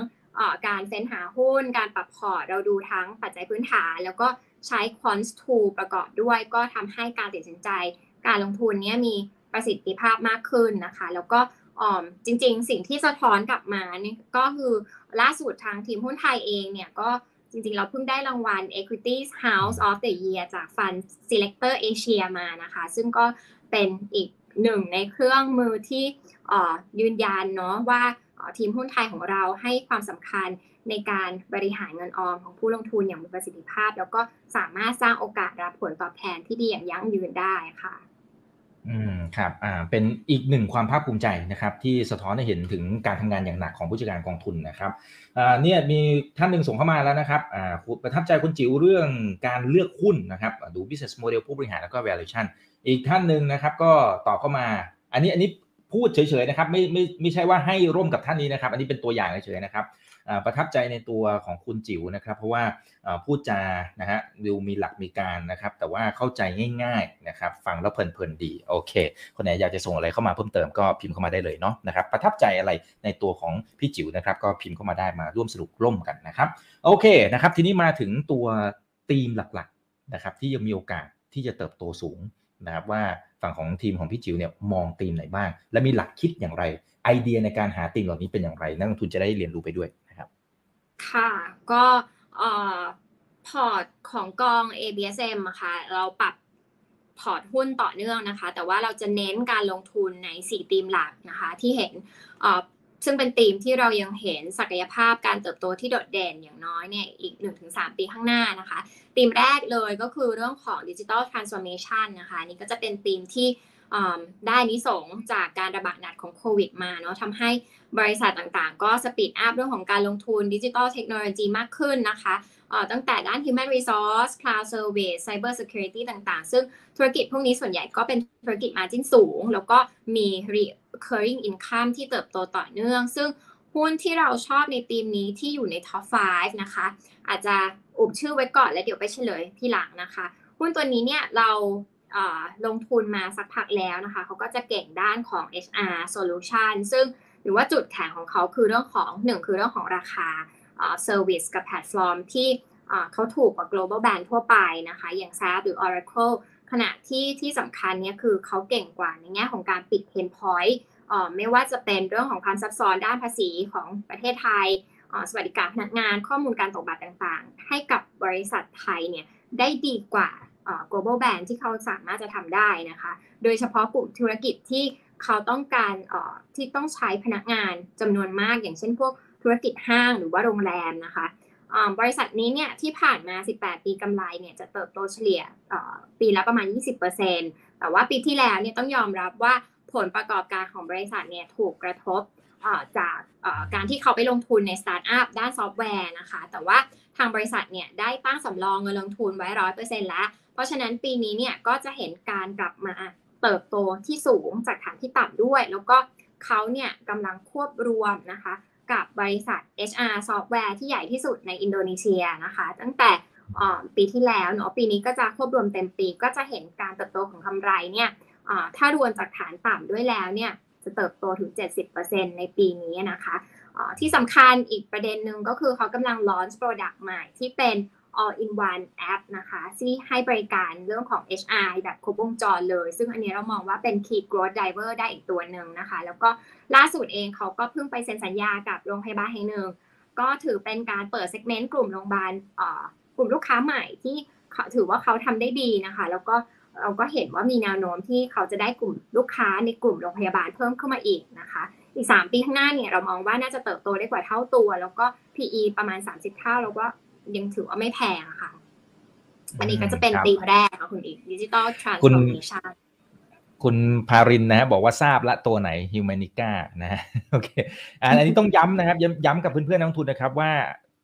สิ่งที่พี่จิ๋วกำลังจะอธิบายให้เราฟังแล้วเดี๋ยวจะมีตัวหน้าหุ้นนะครับในพอร์ตนะครับ top 5 เนี่ยนะฮะเราไม่ได้แนะนำการลงทุนนะเราไม่ได้ชี้นำแต่อย่างไรเพียงแต่ว่าเรามาเล่านะครับไอเดียในเรื่องของโอกาสในการลงทุนอะไรต่างๆจะได้เรียนรู้ไปพร้อมกันนะครับอ่าเชิญเลยครับอันนี้ธีมแรกนะฮะ ค่ะ ต่อไปธีมที่2นะคะ ก็ health and wellness ธีมนี้ก็ถือเป็น backbone ของไทยเราอยู่แล้ว ก็คือเราอยู่ใน aging society แล้วรัฐบาลเราเองก็สนับสนุนเต็มที่ให้เราเป็น medical hub ของเอเชียนะคะ ที่ผ่านมาเรามีการเพิ่มน้ำหนักการลงทุน ในกลุ่มโรงพยาบาลขนาดเล็กตัวหนึ่งนะคะ นี่ก็อยู่ใน top 5ของเราเหมือนกันนะคะนี่ก็อุบชื่อไว้ก่อนเหมือนกัน แต่ว่าคุณอีกกับผู้ชมผู้ชายผู้ชมเนี่ยน่าจะพอเดาได้เลยว่าเป็นโรงพยาบาลอะไรนะคะโรงพยาบาลนี้เนี่ยเป็นโรงพยาบาลขนาดเล็ก แต่ว่ามีความเชี่ยวชาญหลากหลาย ไม่ว่าจะเป็นการผ่าตัดเปลี่ยนไตนะคะทำเลสิกทำ plastic surgery ด้วยที่สำคัญเนี่ย สถานทูตจีนนะคะ ส่วนใหญ่ก็จะ recommend ให้คนไข้ชาวจีนเนี่ยมาใช้บริการที่นี่นะคะ เพราะว่าสะดวกใกล้กับชุมชนคนจีน ย่านรัชดาภิเษก แล้วก็ราคายังไม่แพง เราเนี่ยคาดว่ากำไรของบริษัทนี้เนี่ยน่าจะเติบโตได้อย่างน้อย 15-20%ในปีนี้ จากการฟื้นฟื้นตัวของคนไข้ทั้งไทยแล้วก็ต่างชาตินะคะ ในส่วนของคนไข้จีนเองเนี่ย ตอนนี้ที่เข้ามาเนี่ยรักษากับเขาเนี่ยส่วนใหญ่ยังเป็น expat อยู่ ก็คิดเป็นประมาณสัก 7%ของรายได้ทั้งหมด แต่ว่าเรายังเห็นอัพไซด์จากคนไข้ fly in ชาวจีนที่จะเข้ามาได้ต่อเนื่องจากที่เปิดจีนเขาเปิดประเทศเข้ามานะคะ รวมไปถึงเรื่องของ RT-PCR test แล้วก็การฉีดวัคซีนโควิดก่อนกลับบ้านเนาะซึ่ง ถ้าไปดูแพ็กเกจแล้วเนี่ยรวมๆกันรายได้ RT-PCR test กับการฉีดวัคซีนเนี่ยอาจจะสูงถึงประมาณ 3,500 บาทต่อรายเลยด้วยนะคะความเสี่ยงมีอะไร ความเสี่ยงในเรื่องของ capacity limit เนี่ยเป็นความเสี่ยงหลักของกลุ่มโรงพยาบาล แต่ว่าโรงพยาบาลนี้เขาเพิ่งเปิดตึกใหม่ไปนะคะ ในช่วงโควิด ก็เลยเรื่องของ capacity limit อาจจะต่ำกว่าโรงพยาบาลอื่นนะคะ แล้วก็ valuation หุ้นตัวนี้ก็ ยังเทรดถูกนะคะ EV ต่อ EBITDA เนี่ยอยู่ที่ประมาณ 10 กว่าเท่าเทียบกับโรงพยาบาลขนาดกลางขนาดเล็กอื่นเนี่ยเทรดไปอออยู่ที่ประมาณ 15-20 เท่าแล้ว เราก็เลยดูว่าน่าสนใจแล้วก็มีการเพิ่ม position ในช่วงที่ผ่านมาค่ะ อืมครับอ่ามีท่านไหนอยากจะทายไหมฮะ ลองพิมพ์เข้ามาในคอมเมนต์นะครับ คุณนิติกรส่งหน้ายิ้มเข้ามานะครับอ่านี่ health and wellness นะครับอ่าโอเค นี่ธีมที่ 2 มาเรื่องของการท่องเที่ยวนะครับอ่าเชิญเลยครับค่ะ ธีมที่3ธีมทัวริซึมนะคะอันนี้ก็เป็นธีมที่เราเพิ่มน้ำหนักการลงทุนมามากขึ้นในตั้งแต่ไตรมาสสามปีที่แล้ว หลังจากที่เราเริ่มเห็นเทรนด์ของ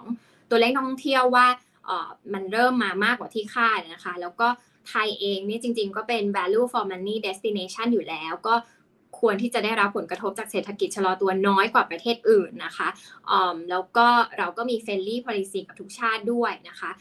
ในส่วนของทีมทัวริซึมแน่นอนเนี่ยหนีไม่พ้นกลุ่มโรงแรมนะคะเท่าที่เราอัปเดตล่าสุดเนี่ยตัวเลขของห้องพักเฉลี่ยต่อคืนเนาะที่เขาเรียกว่า r e f p a นะคะ ส่วนใหญ่ก็เกิน pre covid ไปแล้วนะคะ ไม่ว่าจะเป็นในกรุงเทพในมาลดีฟในยุโรปนะคะทั้งทั้งที่นักท่องเที่ยวก็ยังกลับมาไม่เต็มที่ แล้วปีนี้แน่นอนว่า เราก็เน้นเพิ่มน้ำหนักในกลุ่มที่ได้ประโยชน์จากการเปิดประเทศของประเทศจีนมากขึ้นด้วยนะคะ ซึ่งในทีมทัวริซึมเนี่ยแน่นอนเราไม่ได้มีแค่กลุ่มโรงแรมอย่างเดียวเนาะเราก็มีการ diversify ไปยังกลุ่มอื่นด้วยเช่นห้างร้านอาหารนะคะเดี๋ยวจะยกตัวอย่างบริษัทหนึ่งที่เราสนใจนะคะ อันนี้ก็อาจจะไม่ได้อยู่ใน top 5นะคะ ก็เป็นบริษัทที่ทำธุรกิจร้านอาหารนะคะ อันนี้ทำเป็นเป็น chain ซึ่ง ก็ถือว่ากำลังฟื้นตัวได้ดีจากการเปิดประเทศเนาะแต่ถามว่าทำไมเราถึงชอบบริษัทนี้นะคะหนึ่งเลยเขาเป็นบริษัทที่มีการปรับตัวค่อนข้างเก่งนะคะแต่ก่อนเนี่ยเขาทำแต่เมนู à la carte ตอนนี้เขามีเมนูบุฟเฟต์แล้ว แล้วก็ทำให้ยอดขายเนี่ยมันเติบโตได้ต่อเนื่องนะคะ แล้วก็อีกส่วนหนึ่งเนี่ยเขาใช้การขยายโดยใช้แฟรนไชส์โมเดลทำให้เขาสาขาขยายสาขาได้เร็วนะคะ ไม่ว่าจะเป็นทั้งกรุงเทพต่างจังหวัด แล้วก็ด้วยต้นทุนที่ต่ำกว่านะคะเขาก็ได้ front fee เข้ามาด้วยได้รอย royalty fee ทุกปีด้วยนะคะ นอกจากนี้เนี่ยเขายังมีบริษัทลูกที่ช่วย supply นะคะ พวกอาหารทะเลเป็นของตัวเองด้วย แล้วก็ในช่วงโควิดเนี่ยเขาก็มีการลดต้นทุนบริหารจัดการต่างๆ ไปพอสมควรทำให้กำไรปีที่ผ่านมาเนี่ยกลับมาก่อนโควิดได้แล้ว แล้วก็ปีนี้เนี่ยกำไรน่าจะทำนิวไฮต่อ เพราะฉะนั้นเราเชื่อว่าราคาหุ้นเนี่ยก็มีโอกาสที่จะ ขึ้นไปตามเช่นเดียวกันค่ะ อันนี้ก็จะเป็นตีมทัวริซึมที่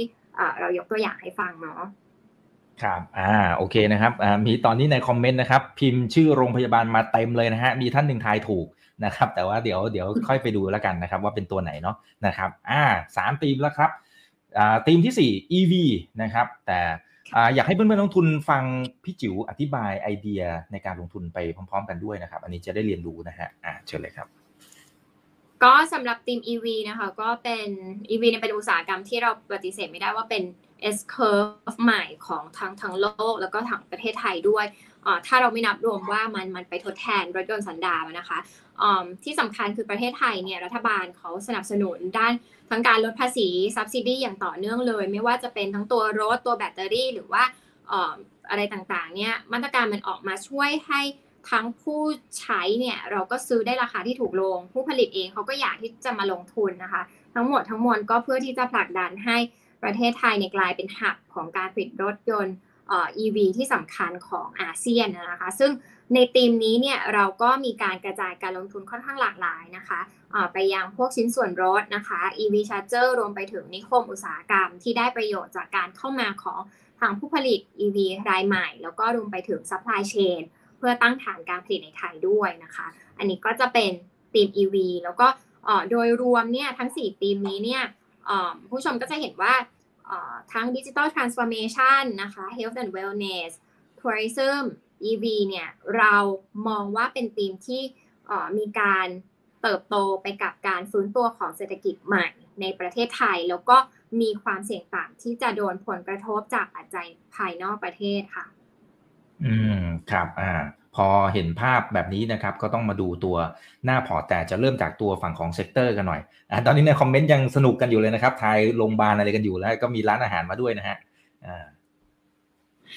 ค่ะก็สำหรับในแง่ sector allocation ก็จะเห็นว่าเราเปรียบเทียบให้ดูนะคะ เดือนอสิ้นเดือนมกราคม ปีนี้กับปีที่แล้วเนาะหนึ่งปีที่ผ่านมาเนี่ยเราเปลี่ยนแปลงอะไรไปบ้างนะคะ แล้วก็จะเปลี่ยนไปตาม4ธีมที่เรากล่าวไป ในส่วนของ sector allocation เนี่ยค่ะ ก็จะเห็นว่าเราพยายามที่จะกระจายความเสี่ยงนะคะ ไม่ให้กระจุกอยู่ใน sector ใด sec หนึ่ง sector หนึ่งมากเกินไปเนาะแล้วก็มี internal limit ของเราว่าเราจะกระจายน้ำหนักการลงทุนเนี่ยไม่เกิน 25-30%ต่อ sector นะคะ แล้วก็ที่ผ่านมาก็ ไล่มานะคะ เราก็มีการขายทำกำไรหุ้นในกลุ่มของ Digital Transformation ออกไปบ้างเนื่องจากราคาปรับขึ้นมาเยอะนะคะ เกินแฟร์ของเรา แต่ว่าเรายังให้น้ำหนักตีมนี้มากที่สุดอยู่ที่ประมาณ 14%ของพอร์ตนะคะ นอกจากนี้เนี่ยเราก็มีการเพิ่มน้ำหนักหุ้นกลุ่ม Health and Wellness เนาะอย่างที่เล่าไป เพราะว่าบางตัวเนี่ยยัง valuation ค่อนข้างถูก แล้วก็ถ้าเทียบกับการเติบโตในอนาคตเนี่ยยังถือว่าค่อนข้างดีนะคะ ในส่วนของ food and beverage นะคะเออน้ำหนักอันนี้อาจจะดูใกล้เคียงกับของเดิมที่อยู่ที่ประมาณ 10%แต่ว่าเรามีการสลับสับเปลี่ยนหน้าหุ้นต่อเนื่องนะคะ เนื่องจากราคาหุ้นกลุ่มนี้ก็ขึ้นมาค่อนข้างเร็วนะคะ แล้วก็จะมีการกระจายทั้งกลุ่มโรงแรม ร้านอาหาร แล้วก็เครื่องดื่มเนาะ ส่วน Other นะคะ อื่นๆ ที่มีสัดส่วนน้ำหนักอยู่ที่ประมาณ 44%เนี่ย โดยหลักๆ เราก็จะเน้นการลงทุนในหุ้นที่มี Market Cap 5,000 ล้านขึ้นไปนะคะ แล้วก็มีสภาพคล่องเหมาะสมแก่การลงทุนนะคะ มีการกระจายการลงทุนไปยังกลุ่ม EV อย่างที่บอกนะคะ นอกจากกลุ่ม EV เนี่ยก็มีกลุ่มของ renewable energy ด้วยนะคะ ก็จะเป็นกลุ่มโรงไฟฟ้าพลังงานสะอาดขนาดเล็กนะคะ ที่ยกตัวอย่างเช่นกำลังการผลิตอาจจะ 2-300 equity เมกะวัตต์นะคะ จะเน้นเรื่อง การโรงไฟฟ้าพลังงานลมโซล่านะคะ แล้วก็มีการกระจายทั้งไทยเวียดนาม แล้วก็เขามี connection ที่ค่อนข้างแข็งแกร่งกับ partner ที่ญี่ปุ่นด้วยนะคะ valuation ก็ถือว่าไม่แพงนะคะ ค่อนข้างถูก EV per EBITDA เนี่ยอยู่ที่ประมาณสัก 8 เท่า สามารถที่จะจ่ายปันผลสม่ำเสมอได้อย่างน้อยเนี่ยปีละ 4%กับการเติบโตปีละ 15-20%ซึ่งยังไม่นับรวม potential upside จากการประมูลโรงไฟฟ้าของไทยที่ คาดว่าจะประกาศผู้ชนะได้ในเดือนหน้านี้ด้วยนะคะ อันนี้โดยรวมก็จะเป็นภาพรวมของ sector allocation นะคะ ที่มีการเปลี่ยนแปลงไปค่ะอืมครับอ่าทักทายกันนะครับ 950 ท่านนะครับ กดไลค์กดแชร์ทุกช่องทางเลยนะ Facebook YouTube Twitter Clubhouse ห้อง Open Line Chat แล้วก็ TikTok นะครับ โอเคนะครับอ่าดูซิมีใครทายถูกบ้างไหมนะครับ กติกานะฮะมีท่านหนึ่งถามว่าตกลงมี 2คำถามอะไรก็ได้ใช่ไหมนะครับที่จะร่วมสนุกกับล่มนะครับใช่ครับเนื่องจากว่าตอนช่วงแรกคนอาจจะส่งเข้ามาน้อยหน่อยนะครับก็เลยเพิ่มคำถามให้นะครับแต่ว่าตอนนี้ก็ยังสามารถตอบได้นะครับออะไรก็ได้นะนะครับคำถามแรกนะครับก็คือว่าหุ้นในหน้าพอร์ต top 5 นะครับของกองทุนนี้เนี่ยนะครับมีตัวอะไรบ้างเอาสักตัวหนึ่งก็พอละนะครับมีคนทายถูกแล้วด้วยแหละนะครับ หรือ ประทับใจอะไรในตัวของพี่จิ๋วที่อธิบายมานี่เกือบเกือบชั่วโมงหนึ่งนะครับเพลิดเพลินอะไรยังไงชอบในการวิเคราะห์ในรูปแบบไหนนะครับนะฮะก็สามารถที่จะตอบเข้ามาได้อะไรก็ได้นะครับสองคำถามนี้อะไรก็ได้นะฮะแล้วเดี๋ยวรับสำหรับตัวร่มนี้ 3 คันนะครับโอเคนะครับ อันนี้ก็เฉลยไปเลยแล้วกันนะครับสำหรับตัว top 5 นะครับว่ามีตัวไหนบ้างอ่าแต่เดี๋ยวขอขอไอเดียด้วยนะครับที่อยู่เบื้องหลังว่าเอ๊ะเลือกในการลงทุนอย่างไรนะครับ โอเคค่ะอืมตัว top 5นะคะ จริง ๆ เราแตะไปหลายตัวแล้วเนาะอืใช่มครับก็ top 5ของเราก็ตอนนี้เนี่ยจะคิดเป็นประมาณสัก 40%ของพอร์ตอะนะคะอืมเอ่อแต่อีกตัวหนึ่งแล้วกันที่ถือว่าเป็นเอ่อ number one holdings นะคะ แล้วก็อืมเรายังไม่ได้พูดไปเนาะแล้วก็เรามีการเพิ่มน้ำหนักอ่า ค่อนข้างมากพอสมควรเหมือนกันเพิ่มจาก 2.4%ปีที่แล้วนะคะ มาอยู่ที่8%อืมหลาย ๆ ท่านก็น่าจะรู้จักอยู่แล้วนะคะ ก็เป็นตัวนี้เป็นโรงเรียน International School เนอะหลักสูตรสิงคโปร์ก็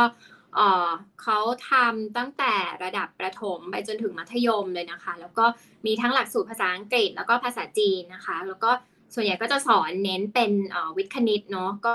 จะมีสัดส่วนนักเรียนที่เขาสอบติดหมอเนี่ยค่อนข้างเยอะอ่าจริงๆเนี่ยนักเรียนจีนเนี่ยทยอยเข้ามาในไทยนะคะมาเข้าโรงเรียนอินเตอร์ในไทยเนี่ยตั้งเยอะๆเนี่ยตั้งแต่มีนาคมปีที่แล้วนะคะ ซึ่งปีที่แล้วเนี่ยโรงเรียน SISB เนี่ยเขามีนักเรียนที่เพิ่มขึ้นเนี่ยซึ่งมาจากนักเรียนจีนถึงกว่า 90%ด้วยกันนะคะ ถามว่าทำไม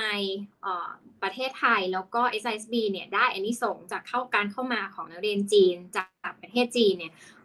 จริงๆก็คืออหนึ่งก็คืออที่เมืองจีนเนี่ยรัฐบาลถ้าจำกันได้ก็คือเขามีนโยบายเปลี่ยนโรงเรียนให้เป็น non-profit organization เพราะฉะนั้นเนี่ยนักเรียนจีนก็อาจจะหาที่เรียนยากขึ้นก็เลยต้องอย้ายที่ไปทีนี้เนี่ยถ้าเขาอยาก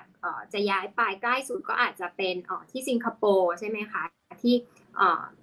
เทียบเคียงได้หน่อย ซึ่งที่นั่นเนี่ย capacity ก็ค่อนข้างจะลิมิตนะเพราะฉะนั้นเนี่ย excess demand มันก็เลยไหลกลับเข้ามาที่เมืองไทยแทนนะคะแล้วก็ตอนนี้ SISB จริงๆเนี่ยเขายังมีเพนาปีมานจากนักเรียนจีนที่ทยอยเข้ามาค่อนข้างเยอะนะคะโดยจะเข้ามาตั้งแต่หลังช่วงหลังตรุจีนเนี่ยมาเรื่อยๆเลย แล้วบริษัทเองเขาก็ ขยาย capacity เพิ่มเนาะก็มีการเปิดโรงเรียนเพิ่มอีก 2 แห่งทั้งที่นนทบุรีแล้วก็ที่ระยองนะคะ แล้วก็ล่าสุดที่เราอัปเดตกับผู้บริหารไปนะคะ ก็มีแนวโน้มที่จะเห็นจำนวนนักเรียนเนี่ยมากกว่าที่ตลาดคาดไว้ด้วยนะคะ แล้วที่สำคัญคือมาจิ้นเนี่ยอาจจะได้ดีกว่าที่คาดด้วย เพราะว่าบริษัทเนี่ยสามารถที่จะควบคุมสัดส่วนครูต่อนักเรียนได้ค่อนข้างดีนะคะ คือตอนนี้เนี่ยครูหนึ่งคน ดูแลนักเรียน 8 คน แต่จริงๆเนี่ยสามารถไปได้ถึง 10 คนนะคะ โดยไม่กระทบกับคุณภาพการสอน ซึ่งปีนี้เนี่ยเราคาดการกำไรว่าน่าจะเติบโตอยู่ที่ประมาณสัก 50%นะคะ ก็ก็ถือว่ายังมีอาศัยจากราคาปัจจุบันอีกพอสมควรเลย ก็ถือเป็นบริษัทที่เขาเรียกว่าอะไรเป็น snowball อืมซึ่งคือเห็นการเติบโตของ กำไรอยู่ตลอด ก็คือจำนวนนักเรียนก็เพิ่มขึ้น ค่าเทอมก็ปรับได้ปีละ 4-5% margin ก็จะดีขึ้นจาก economy of scale ที่เพิ่มขึ้นนะคะตัวนี้เราก็เลยอืมค่อนข้างจะเป็นตัวที่เราเนี่ยค่อนข้างที่จะมั่นใจแล้วก็ถือเป็นอันดับหนึ่งเนาะแล้วก็ที่ผ่านมาก็เอ่อราคาหุ้นก็ปรับ Perform ตัวมากขึ้นมาพอสมควรใช่ครับขึ้นมาขึ้นมาเยอะมากๆนะครับ นี่นิวไฮแทบจะตลอดเวลาเลยนะครับสำหรับ SISB นะครับ ส่วนฮิเมเนกาจริงๆ คุณจิ๋วเองก็พูดไปแล้วนะครับพระรามเก้าพูดไปแล้วนะฮะอ่าเหลือจริงๆอีออนก็ก็เหมือนแตะๆไปเล็กน้อยไหมฮะ แตะไปแล้วใช่ค่ะอืมครับโอเคนะฮะเอ่อเมกะเมกะสักเจาะเข้าไปเมกะเนาะก็เมกะอืมจครับริงๆ เป็นบริษัทผลิตยา ทุกคนน่าจะรู้อยู่แล้วเนาะบริษัทผลิตยาแล้วก็ผลิตอาหารเสริมนะคะ มีทางรับจ้างผลิตแล้วก็มีแบรนด์ของตัวเองออ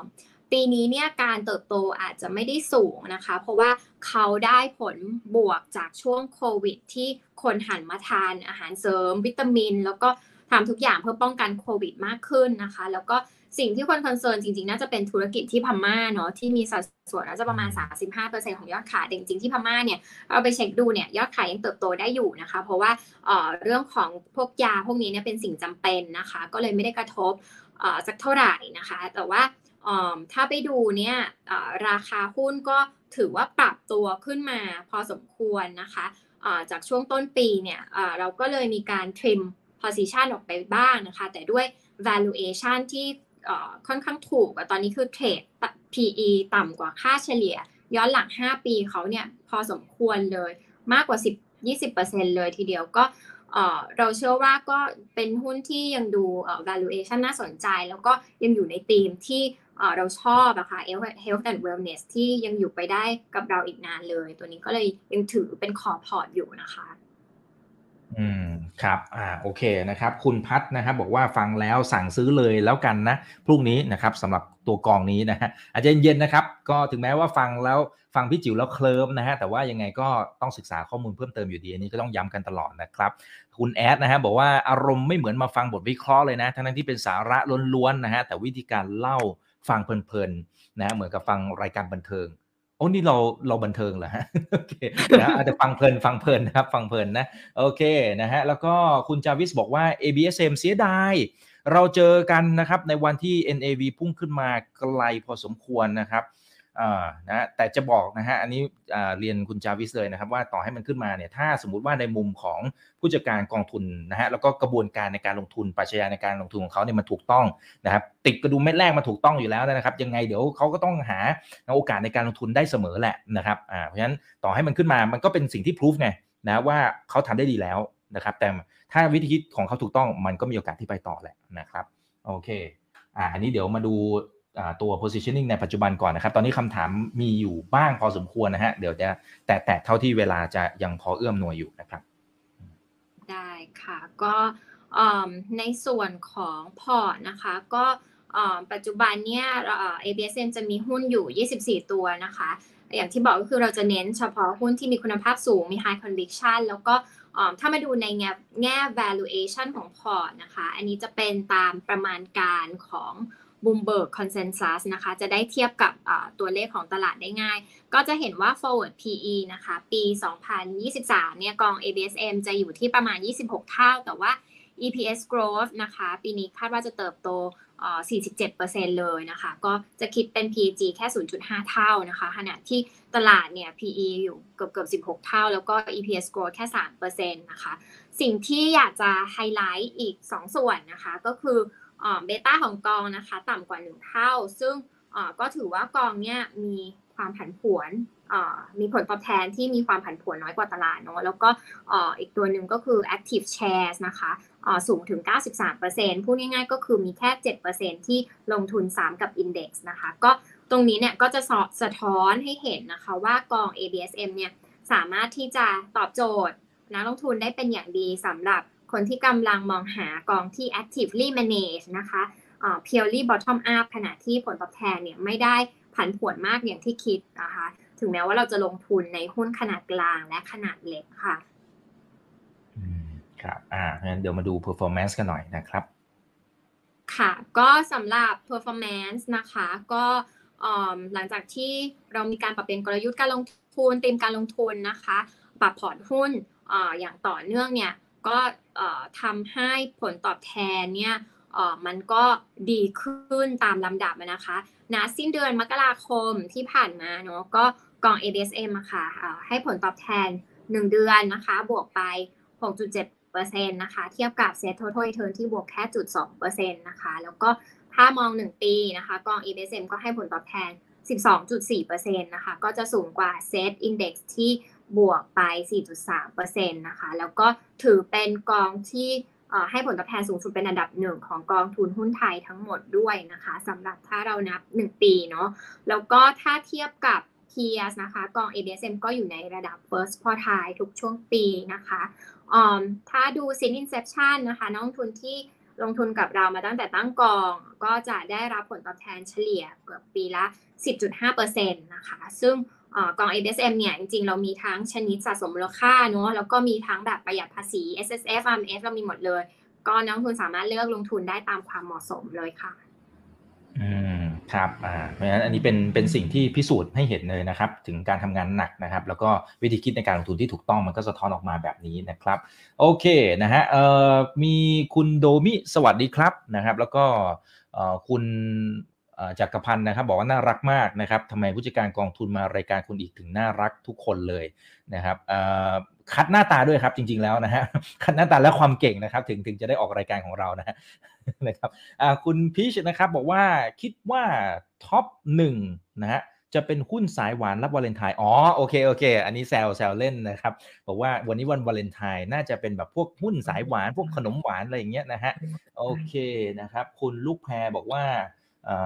นะคุณจิ๋วอธิบายดีชัดเจนนะครับชัดคุณไบโอก็ชัดเจนดีค่ะ เข้าใจง่ายดีโอเคอะเดี๋ยวท่านนี้นะครับเขาบอกว่า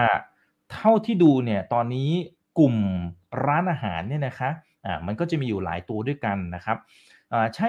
ตัวเซนหรือเปล่าคะนะฮะแล้วหลักคิดในการลงทุนเป็นอย่างไรเหรอคะนะเพราะจริงๆราคาหุ้นก็ขึ้นมาเยอะแล้ว แล้ว ที่มีข่าวว่าจะมีบางบริษัทเข้ามาซื้อกิจการเข้ามาลงทุนเนี่ย อันนี้ confirm หรือยังคะ อันนี้ก็อืมเอาเท่าที่พูดได้นะครับ ถ้ามัน sensitiveค่อนข้างจะ sensitive นิดนึง แต่ว่าถ้าถามเรื่องหุ้นเซนอะนะคะจริง ๆ เนี่ยเรื่องที่ PTT OR เขาจะเข้ามาซื้อนะคะ ก็ยังไม่ได้มีการ confirm แต่ว่าจริง ๆ มันก็สะท้อนได้อย่างหนึ่งว่าร้านอาหารที่เป็น chain นะคะ มีคุณภาพดี มันก็ย่อมเป็นโอกาสนะคะอของเรียกว่าอะไรอะของอคนที่เขามองหา opportunity ใหม่ ๆ ที่เขาจะเข้าไป addต่อยอดในธุรกิจที่เขาลงทุนในส่วนของฝั่งรีเทลได้ เพราะฉะนั้นจิ๋วเชื่อว่า OR PTOR เองเขาก็คงมองเห็นโอกาสในการลงทุนตรงนี้อยู่แล้วค่ะ แล้วก็จิ๋วมองว่าธุรกิจร้านอาหารเนี่ยมันกำลังอยู่ในช่วงที่กำลังฟื้นตัวได้ดีจากการที่โดนกระทบอย่างรุนแรงในช่วงโควิด ที่ผ่านมานะคะ แล้วก็เขามีการปรับตัวไปค่อนข้างพอสมควรนะคะ ไม่ว่าจะลดเรื่องของอค่าเช่า head office หรือว่าการเพิ่ม productivity ของพนักงานนะคะลงไปถึงการบริหารจัดการเรื่องของอการต้นทุน raw material ที่ทำยังไงที่จะซื้อให้ได้ถูกลงมีประสิทธิภาพมากขึ้น พวกนี้เนี่ยมันจะไปสะท้อนตอนที่เวลา กำไรรายได้เนี่ยมันกลับมา normalize เนี่ยเราจะกลับมาเห็นว่าตัว margin เนี่ยมันจะสูงกว่าเดิมพูดไว้ได้ประมาณนี้กันค่ะครับเดี๋ยวถ้ามันมีความคืบหน้าอะไรยังไง เดี๋ยวเชิญมาวิเคราะห์กันนะครับ โอเคนะฮะอ๋อมีท่านนี้บอกมีกองทุนตุรกีไหมอันนี้เราหุ้นไทยครับผมคุณอัครรัตน์นะพี่นะเดี๋ยวเดี๋ยวถ้ากองทุนตุรกีเดี๋ยวเดี๋ยวเชิญมาอีกทีหนึ่งนะครับ โอเคนะฮะ ส่วนที่บนหน้าจอก็สามารถสแกน QR code ได้เลยนะครับ ไปดูรายละเอียดเพิ่มเติมได้นะนะครับ หรือจะไปแอดไลน์ก็ได้นะครับ ไปดูทาง YouTube ก็ได้เช่นเดียวกันนะ โอเคนะครับ ขออีกสักหนึ่งหรือ 2คำถามแล้วกันนะ อืม นี่นะครับ ในช่วงที่ตลาดมันเป็นขาลงนะครับ ทางผู้จัดการกองทุนคนสวยเนี่ยนะครับ มีวิธีการลงทุนอย่างไรเหรอครับ ขอทราบแนวคิดหน่อยครับ ค่ะ จริงๆอืม ทุกครั้งที่ตลาดหุ้นปรับฐานลงนะคะ ถ้าเราสังเกตดีๆ มันก็มันจะมี opportunity ในในทุกครั้งอะนะคะ มันจะไม่ใช่ลงทุกตัวเนาะก็จะเห็นว่าอย่างวันนี้ที่ลงเนี่ยมันก็มีบางตัวที่เขียวๆอยู่นะเออแล้วก็สิ่งสำคัญของเราเราอาจจะต้องอค่อนข้างที่จะทำการบ้านหนักนิดนึงอะนะคะเราอาจจะต้องมี ขุดหุ้น คืออย่างอย่างจะจะขอเล่าอย่างทีมหุ้นไทยของเราแล้วกันว่า จริง ๆ กว่าจะได้หุ้นแต่ละตัวมาที่ที่เราเห็นอยู่ในท็อป 5 เนี่ยนะคะ แล้วก็ถามว่าเราเราเราไปเจอมันก่อนที่ราคามันจะปรับขึ้นแรงๆ ได้ยังไง จริง ๆ ก็คือเราเราทำการบ้านกันค่อนข้างหนักมากนะคะ เรามีการแอคทีฟกันอยู่ตลอดในแง่ของการ brainstorm หรือว่าแชร์ไอเดียกันตลอดเวลาแล้วจริง ๆ ทุกคนก็มีความเชี่ยวชาญ ที่ค่อนข้างหลากหลายนะคะเวลามันก็เลยทำให้เราสามารถที่จะเจอหุ้นที่ดีๆ เนี่ยได้ค่อนข้างเร็วเนาะ อันนี้ที่สำคัญก็อย่างที่บอกก็คือเราต้อง stick to fundamental อะค่ะ ดูทั้ง business model คุยกับผู้บริหารอย่างใกล้ชิดเนาะ ดูเรื่องของ growth ถ้าเราชอบหุ้นกลางหุ้นขนาดเล็กเนี่ย แน่นอนว่า growth เนี่ยมันต้องมาตามคาด ไม่งั้นเนี่ยถ้าผิดเป้าปุ๊บเนี่ยราคามันจะปรับลงแรง อันนี้เราต้อง เราต้องอมีความมั่นใจว่า e a r n i n g เนี่ยมันจะ deliver ได้อย่างที่อย่างที่เราคาดจริง ๆ ซึ่งอันนี้ต้องใช้เรื่องของอการเข้าไป dig deep คุยกับผู้บริหารหรือว่าการเข้าไปสังเกตนะคะ อย่างเช่นสมมุติมันเป็นธุรกิจที่เป็นธุรกิจที่ทำ product ขายให้กับอยู่ในเซเว่นอีเลฟเว่นอย่างเงี้ยเราก็อาจจะสังเกตได้หน่อยเนาะว่า เฮ้ยมันเป็น product ที่